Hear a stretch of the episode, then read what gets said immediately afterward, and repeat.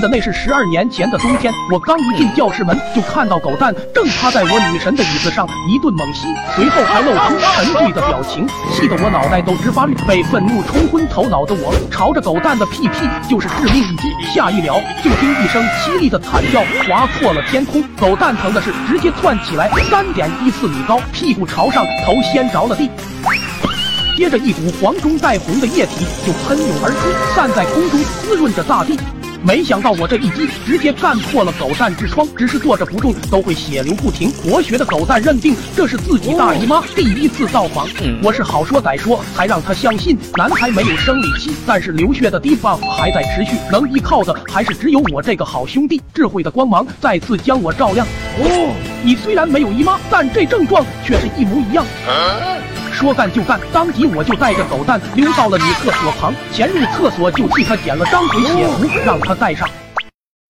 是不是这样？你个傻！狗蛋一开始他有些不乐意，但很快就发现这玩意确实无敌，甚至可以悄悄在里面嘘嘘。自此之后，狗蛋天天带着他上课学习。哦。直到有天下午，班主任一抽抽就要来一场突击测验，说是康康我们的智商发育正不正常。考试的时间那是一节更比六节强。很快，狗蛋胯下那玩意就兜不住他的排量，坐在椅子上就开始疯狂的抖动着身体。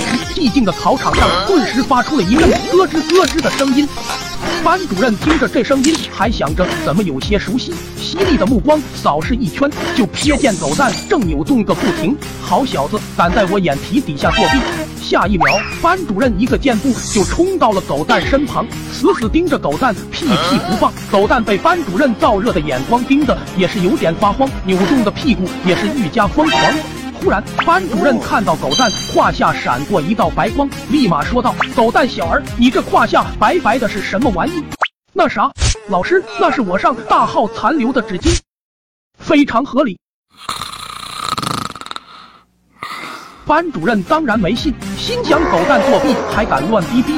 一个回手掏就揪住了狗蛋胯下的那个玩意，接着就开始猛拽，疯狂发力。狗蛋这边也是死命的夹住括约肌，与班主任就开始疯狂拉锯角力。但胳膊的力量终究强于屁屁。接着就听刺啦一阵轻响，那玩意就这么被直接扯了下来。一瞬间，全班同学都静了，那抹亮丽的鲜红彻底映照在了全班同学的心里。窗三年竟不知狗蛋你是女郎，我不配当你的老师。说罢就要再给狗蛋装回去，可下一秒就见一股黄中带红的液体瞬间喷涌而出，离得最近的班主任全身都被镀了金。那天下午的狗蛋前面跑，班主任在后面追，夕阳下的身影是狗蛋逝去的青春。哦，不是人生。点赞加关注，即可解锁狗蛋女郎。